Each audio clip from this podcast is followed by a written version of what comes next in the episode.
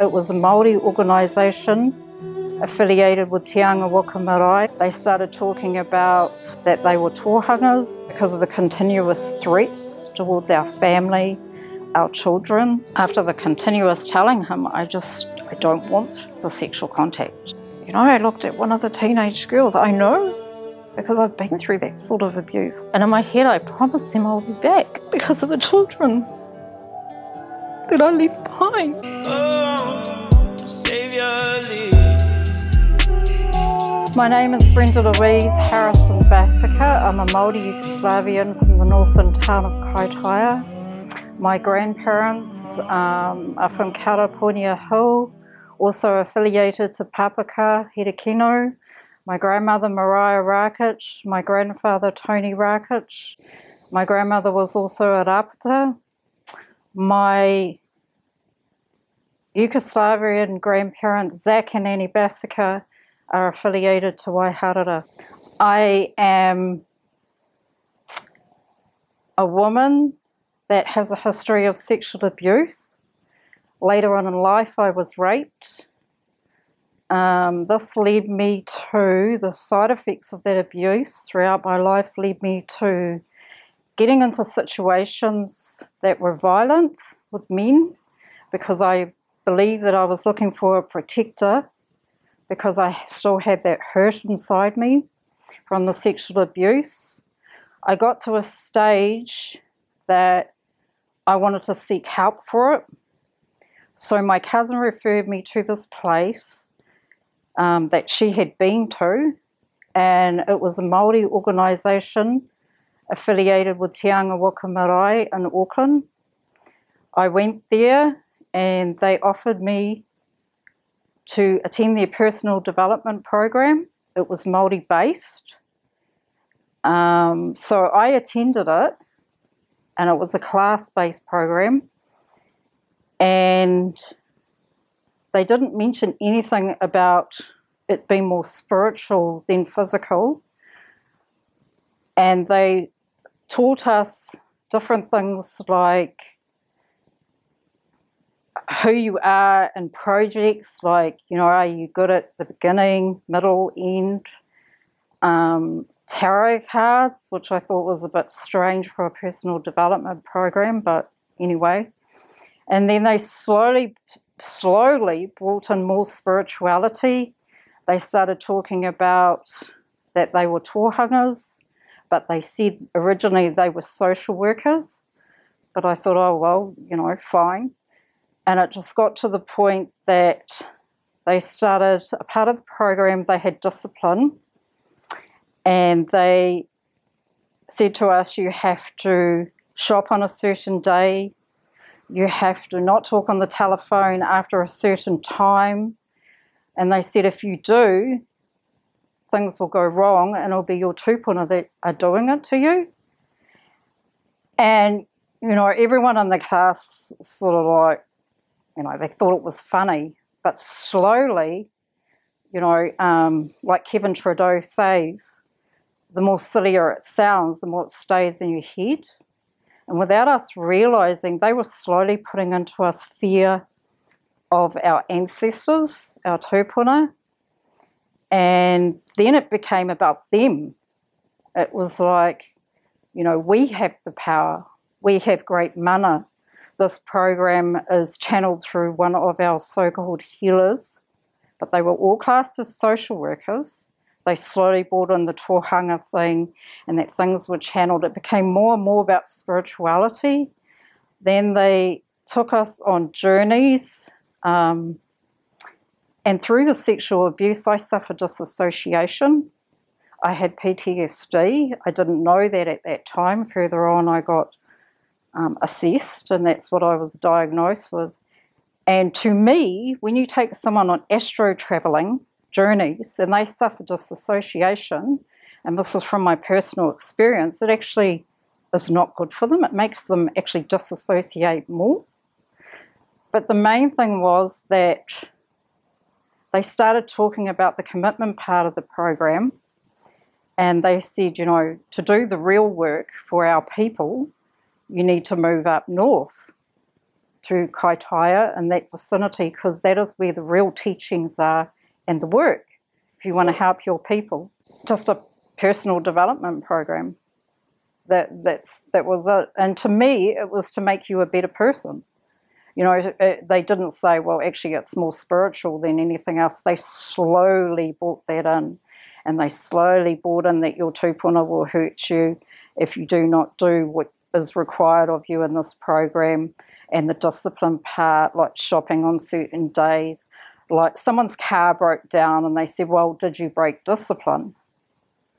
And, you know, I looked at them like, you know, I, I think a few people in the car stood like, really? But it slowly went into my head without even realizing it. They mind manipulated us to fear our ancestors and most of all fear them. It went from the spiritual part of our tupuna will hurt us if we break this discipline and don't listen to them having the power but they just did it so slowly you didn't even realize what was happening to you.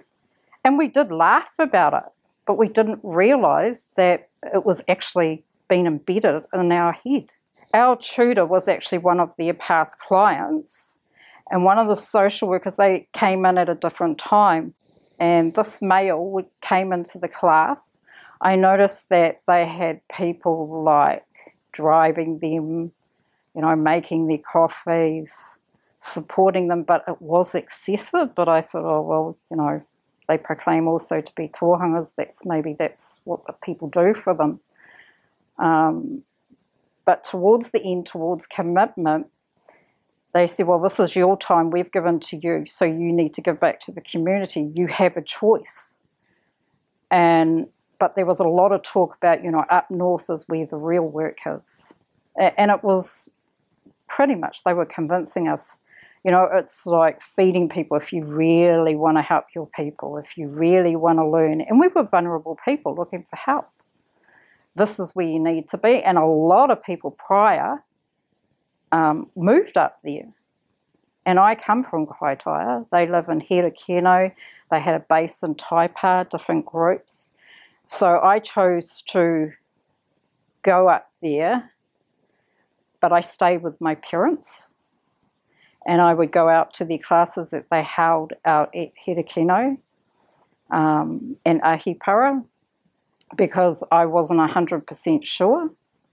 And the driver to the guy that was the social worker that I went under his team because they had different teams, he, he said to me, Oh, no, you know, we're all about the children. It's all about the children, family, community. It's a really good atmosphere. Well, when I moved up there, he left two weeks later. He forgot to tell me about that part. So I went up there and we did classes, and I noticed that they did a lot of farm work. Um, but I was at my parents', and then me and my dad had an argument.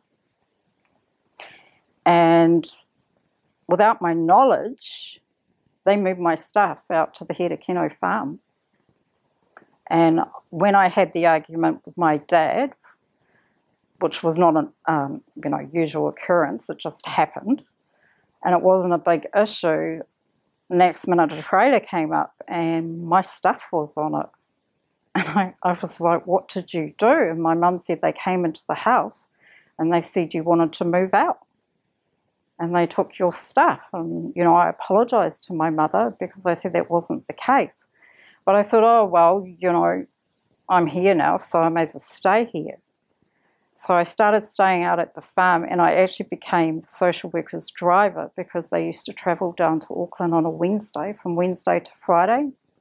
So you attended class, you worked on the farm, you cleaned their house, you did motor mechanics, um, and basically worked for them. Yeah, he, he was a social worker. They were all social workers, but they were tohungas. The tutor that I was under, because these people I found out were distantly related to me, so I, that made me feel safer with them. Um, I was referred by my cousin, and the person, when he walked into the class, he was actually the man that my cousin took, another cousin took me to see um, because he knew him because of another event with another tohunga that was on similar basis. Um, and he also, the other tohunga I met at Manurewa probation, and I was supporting someone and I met him and he focused on me because he said this person wasn't really interested in helping himself. And he said, Oh, would you, you know, like to take this further? And it got to the point with him that he was asking me to lay with him. So, and I asked why. He wanted me to go behind his house in this bach and lay with him. And he said, to help you get closer to your tupuna. And, you know, I didn't like the idea of that, but it got to the point that he ended up in Kaitaia and I was up there at the time. This is the tohunga from probation, and he was running a program there as well. And he took me to a house and he said, there was three other males there and he said i would like you to sleep between two males i only knew one of the other males and him and i said to him no i don't want to do that and the only thing that made me realize because i suffered disassociation and that event made me fearful that it was not good because the house he took me to was my late father's who died when i was three his brother's house, and we used to go there a lot. And it actually made my brain register danger. Otherwise, the disassociation would have kicked in, and I probably would have done it. Disassociation is a big vulnerability. But because of whose the house was, it registered it in my brain. And anyone that suffers disassociation would understand that. The guy that I eventually came under the social worker to work in his team up in Herekino on his farm and they used to travel to Auckland, that he was the guy that my cousin took me to. And he walked into the class um, at the social services at Te Unga Waka Marae. And I was like, whoa, that's that guy that my cousin took me to, you know. And he said that guy, that tohunga, was a con. And I was, so, you know, he invented an environment that I felt safe in. He was my relation. I'd met him before. He was a social worker. You know, they had a social services at a marae. The marae contracted them. So why would I feel unsafe? Basically, we were their helpers more on their farm and what they wanted us to do. We did different things at marae's, funerals, whatever they wanted, we did. And within their classes, they started teaching us like if you disobeyed them, it went from our tupuna to them because they explain themselves as you, if you want more knowledge, um, you know, with even abilities, you know, like people in there, they had visions, they felt different things. It became very spiritual, you know. They said if you want more ability with that and ha- physical help, the more you did for them, the more help you would get. And their teachings became that if you left their farm or their social services, that you would be punished or your family, um, your children. They counseled you and they used, they found out your weaknesses. And for most people, it's your family, it's your children, your grandchildren, and that were my that was my my children and my grandchildren. And they would say you would be hurt if you defied us. That's what they slowly brought in. And you know, people were like, okay, this is just not on. But I have sat down and I thought, how did they get so much control over us? because we did what they asked because of the fear they have implanted in our heads and because of the continuous threats towards our family, our children, um, and ourselves. You know, anything that went wrong, like a boy fell off his bike, he was like 12. And the kids were running around going, Oh, and even his parents, his mother, I was there, said to him, You know why that happened? It's because you defied the tupuna. That, that's what the children were walking around saying. And it was wrong. But we were so captured, and it comes from their personal development course. And our minds to believe their beliefs, even though inside you knew it was wrong. But with myself, because of the sexual abuse in my history and the disassociation and the tiredness from working, you you basically work seven days a week, would start at 10 o'clock. We would go all night sometimes, and that was seven days a week, so you get physically exhausted. Um, and then I would travel with him. I became his driver, travel with him Wednesday down to Auckland. We would go to the Te Waka Marae Social Services, work there in probation, because as part of commitment, I chose to do probation support, and I did that for three years. Um, we also did counselling. I taught a class, but I didn't teach it the way they taught it. I taught it positively and with a bit of difference. They always said they were about helping people, and that's who I am. I've done that from the age of 15. My home was always welcoming. I've helped people with mental health issues. I've got people out of jail. You know, I've supported them in court. I'm about helping people, our people. Um, so they were like candy to me. And the spiritual factor, I didn't mind it. You know, um, our family believe in that. And I didn't have enough knowledge of how it was taught. yeah, anyway, I became his driver we went to the social services. I did probation support. Um, also, in the teachings, they said that if you left, you were in Makutu or Taniwha. And if you're in Taniwha, it can get to the point, this is their description, that you could pick your nose in front of someone and you wouldn't even know. You would do strange things, and it's because you're in Taniwha and that is because you went against them and your ancestors did it to you, all these. It was just exhausting, you know? It made you even more vulnerable, and that applied to all of us. But they had specific, specific people that drove for them, and we were taught that not everyone could drive for them. Why? They explained that not everyone has the money to do that. But that, to me, that was part of their grooming. And the number one rule in the social services, you were not to have any sexual contact with clients.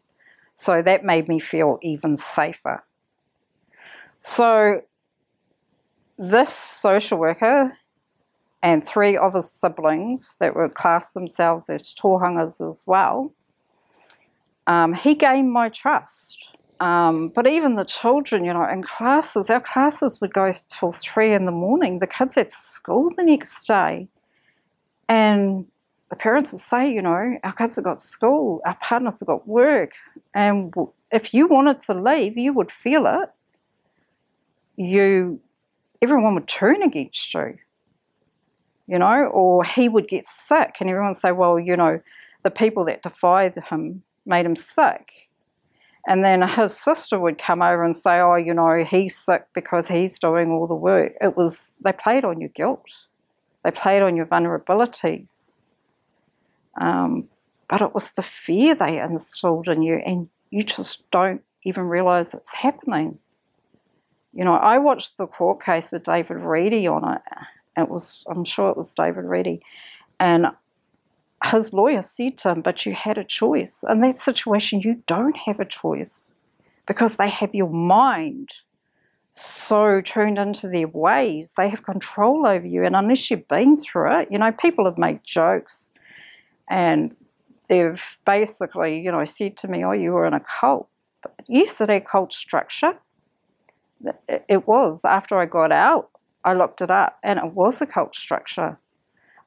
But because of the way they taught you, you didn't think of it like that. You knew inside it was wrong, but because they used your weaknesses or sexual abuse, trauma in different ways with other people, your weaknesses, your vulnerabilities, you and all the work, you just, I don't know, lost control of yourself, went deeper in yourself. And then he showed up on my doorstep. Um, I was actually living across the road, which was still part of the farm. And he said to me, Oh, you know, that energy feeling, do you want to act on it? And I could see by the look in his eyes that he was going to do something that he shouldn't. And he walked towards me and he kissed me. I didn't respond because, of course, I just associated. You know, he had waited that long, gained my trust, and just the shock.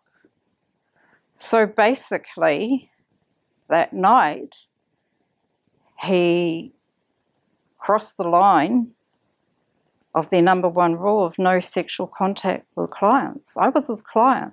Even though I was on that farm, it was still part of their program. And I could see, because I just associated what he was doing, I could hear, but I couldn't feel it. And after he finished, he left. And, you know, I just was devastated. It was another person that had broken my trust, and the police have told me he groomed you. That's what he did. And even that, I was like, he groomed me? You know, so it was the police that said this. And then he would show up at different times. And, you know, after that one event, I, I was just so lost. I was physically exhausted. The teachings were embedded in my head, and he created great fear crossing that line, even though there was fear there already through the teachings. So basically, I became that child that was abused in my head. I started saying no. I said to him, I don't want to be your driver. And that was the only connection I had from being fully isolated from my children, my family, and I was scared of that because I dreaded what would happen if I was just left to work out on the farm. And they did that to everyone. You know, isolated them from their families. We were good parents. Um, we had no hidden agendas. We wanted to make a better life for our children, for ourselves, for our community. Every single person that was in my class was like that. They were for their people wanted to better themselves and their family. He would say to me, Oh, well, don't drive for me then. Then he wouldn't talk to me. Um, the environment would change when we got back up to Kaitaia, and of course, everyone went with him. They didn't know what you did. And he would say to me, um, just remember your children and your grandchildren. And I continuously said no, but he wouldn't find another driver. And everyone was like, I have to drive for him. I actually asked one of the other guys, I said to him, you know, can you drive for him? And he actually said to me, Are you all right? And I just didn't say anything. You know, all I had in my head was, I have to protect my children they will be hurt. That's what they had us believing. But inside, I knew I had to fight to get out of there. I, I didn't like what he was doing to me. He had a partner. I would never sleep with a man with a partner. Then it got to the stage he was forcing healings onto me that I didn't want. And it had to do with sex. And he said I needed it because I'd been sexually abused. He said, But it's your choice. But he said, Remember that grandson of yours. I have a, my grandson is the first grandchild of mine. And he knows how much I love him.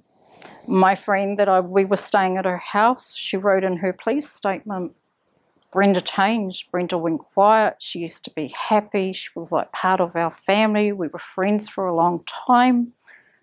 And she would just do everything for this man, anything he said, right down to putting his socks on you know. Um, and she wrote that I started not eating with them. I would sit away from them. And she knew something was wrong. And she even asked me, you know, during the trips down there. And I just said to her, nothing. But she knew. The sexual abuse continued. Me saying no continued. The threats continued against my children, my family, myself.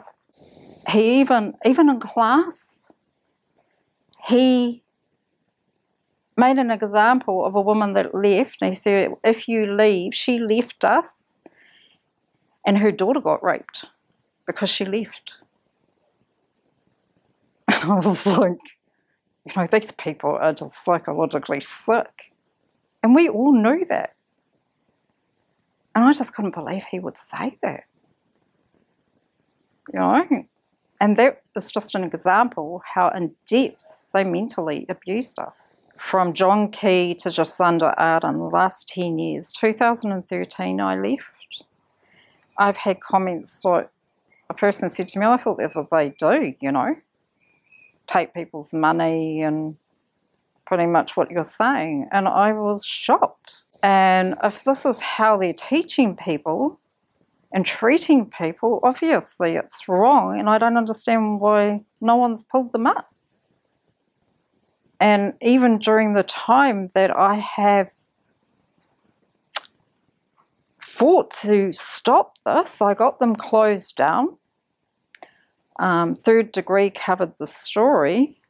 You know, I have been through the Ministry of Social Development that admitted that there was some truth to what I was saying, but they said they couldn't get contact with me. I've had the same email and phone number for the last 10 years.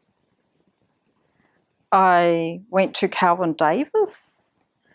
Um, he said to me, I'm taking this to Parliament. He never did. Um, you know, and in the end, continuous contact with him, he basically said in a no, in a nice way, "Look, Brenda, you know, no one's going to listen." I went to Hone Harawira, and he, his receptionist said, "Oh, Hone said, let us know what the police are going to do, you know what they say," and he, she said, Hone said he doesn't do other people's work. Hone presents himself as he is for our people in Kaitaia, he is strong about, he is for our Māori people. You know, and I thought he would be the one person that would really stand for this. I've been to the Herekino Marae, I've written them official letters. They said, oh, yes, we are there for you. But at the end of the day, no one did anything. Peter Sharples, Winston, Winston Peters, he wrote a letter to me and said, yes, this has to be dealt with. He sent me a copy of a letter he sent to Peter Sharples, um, but nothing come of it. You know, the government, Te Puni Kōkiri and the Lottery Board funded these people. They were connected to the Catholic Church. I wrote to them because apparently I heard the marae. I said to the marae, you know, um, I want you to support this. I went to Te Unga Waka Marae and they closed them down and but the Catholic Church didn't want them closed down. So I went to the David Thompson of the Catholic Church and I informed him of my complaint and he said, Well, maybe we should let them go. And they got closed down. And I said to them, Marae, I I want you to help me expose this properly. By the end of it, I had meetings with them um, they were like, What do you want us to do? and I said to them, I want you to help me expose this. I want justice. You know, coming back into society was hard. I started having major panic attacks. I was standing in the warehouse down at Auckland and I thought I was having a heart attack. I just didn't know society anymore. I had lived the regime for so long you know, when we came to Auckland, we weren't allowed to do what we wanted to do, only if he said so. Even seeing my children, it had to fit into what his needs were first. So it was hard, you know, um, and even having males near me, once I was out, I would just panic. I just couldn't do it. I had an incident in part of my healing that I wanted to beat all this, and I had my mum wait for me, and I said to her, I'm going to walk past the police station from the bottom of town, and it was only like 10 minutes from her house. I said, I just want to see if I can do it to try beat the anxiety. And um, this guy walked up behind me, and I, I rang her and I said, Mum, come and get me. I was crying because there was a male standing behind me because of the abuse.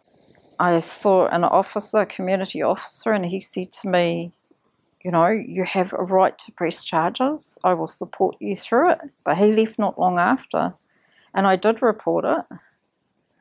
Um, and then I came down to Auckland and I actually reported it to the police in Manukau, and they made like 40 mistakes in their statement.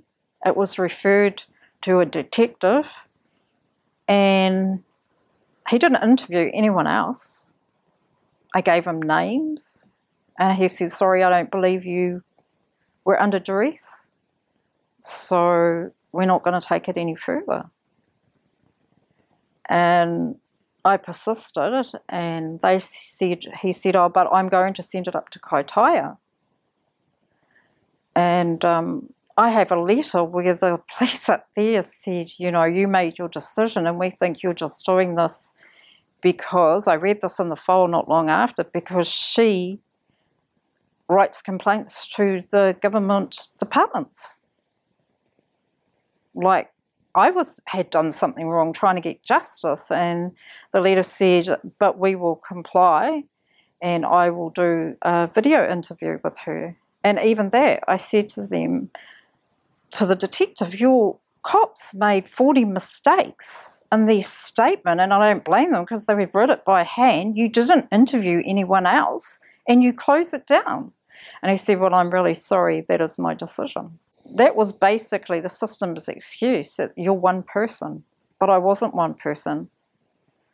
Um, an ex partner of him has wrote that she was a client of his and that after their first meeting, he turned up on her doorstep. She had just come out of a very abusive relationship over 20 years when she went to their social services. So, yeah, I have continued fighting since 2013 um, with the effects of healing, and it wasn't easy. It re traumatized me immensely. But I knew I had to do it. One of my last memories when I knew I was going to leave, and he had turned a situation around on me because he knew, so it looked like he made me leave, but I knew the truth and so did a few others. And um, he was sitting in front of these, we were out on the farm, and he was sitting in front of these children. And I was watching him, and I was like, he's going to do to them what he did to all of us. And it was the look in their eyes. And there is only one way you get that contact. You know, I looked at one of the teenage girls. I know because I've been through that sort of abuse. But I couldn't do anything. Mentally, I just wasn't in the state to, and I was so full of fear. And in my head, I promised him I'll be back. And that's given me the drive to do this because of the children that I leave behind. Our Māori people need to stand for this. It is wrong. Culturally, it's wrong. And they need to expose this properly because obviously, throughout fighting this, they are not the only tohungas that are doing this. We shouldn't have to continue to fight. And I have been through health and disability. I rang Te Puni Kōkiri and they said, Are you an organisation? I said, No. And they hung up on my ear. Nanaia Mahuta, I, she knew who I was, and I rang her, and she was like, "Oh, Brenda," and she hung up in my ear, so I didn't take it any further. Tariana Turia, she referred it to the Ministry of Social Development, and she said to me, "You know, You were a very courageous person doing this. It was her and Winston Peters that probably made some sort of stand. And at the end of the day, it's not their fault their departments didn't do it properly. You know? But they are the government. They need to oversee what their departments are doing. But basically, no one wants to know. And quite I've been to, I even went to the mayor. I went to the marae. I eventually contacted Pete, Pete Smith when I saw his video of how he talked about his sexual abuse. And I contacted him. He took it to a health meeting up there, a kaumatua, got up and walked out. He said, Why are you bringing that rubbish here? But the sad thing is, I found out later on the community actually knew what was happening up there. It's continuing to this day, and I know it is. I told the police their plan was to get quali- everyone qualified, come into Kaitaia, which they have done, and get to the social welfare kids. I remember the social worker I worked under and his team on the farm, he made a statement and he said to one of the clients that were there on his farm, staying on his farm, oh, well, you'll be qualified soon and you'll be able to take in social welfare kids. I was like, there is no way I'm going to let that happen. You know, and I rang Oranga Tamariki in Kaitaia and they went out there and apparently they went out there and I rang them back and I said, well, I told them the situation. And they were like, no, they're fine. You know, but in Kaitaia, everyone up there, it's more who you are, who your family is. And I know for a fact that he had family in Oranga Tamariki. You health and disability, they said, is not their problem. I went to Waitomo and said, You've employed someone, and I'm giving you a reason why you should not have them working there. There is vulnerable people. They said, We've done a police check but by the Social Workers Act, if you have doubts about someone, basically they shouldn't be in your organisation. But I feel with Kaitaia that they would rather protect the people that hurt people than the actual victims. So I have done my best, and the people that have come forward, um, I am the only woman, but in these statements, I am the only woman willing to talk about what happened.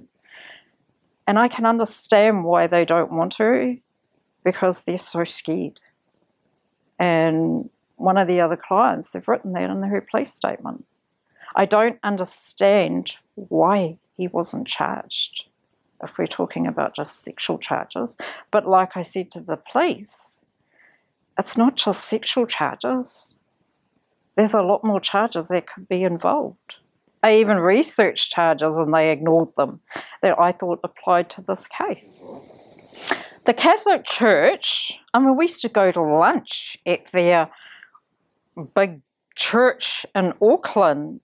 They actually bought Te Unga Waka Marae, best to my knowledge, and the social services had a lot of contact with them, obviously, because we used to go there every week, every year and get photos with them, um, these social workers at their church in town. You know, the big, I don't know, it must be the main temple in town every year.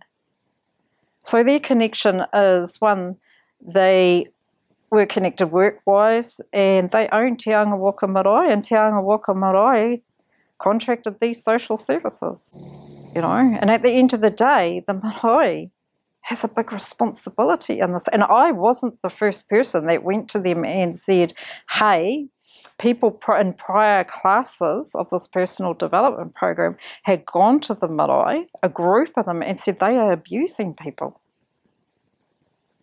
And that was ignored by the marae one of the clients went to Kaitaia Police before I even started at the social services and said, they're grooming women for sex out there. Kaitaia Police did nothing. So it's just been one, a big system letdown. It's been a big, for me, my hometown has let me down. They have let down children that have gone through your social services. And they can't say I haven't told them. I've told them officially. Officially, this is going on. I've done the right thing, written letters, gone to Kelvin Davis, gone to Hone. I've basically gone to everyone. And I will still keep fighting. You know, that memory of those kids, I promised them I would come back for them. And I won't stop until they are stopped.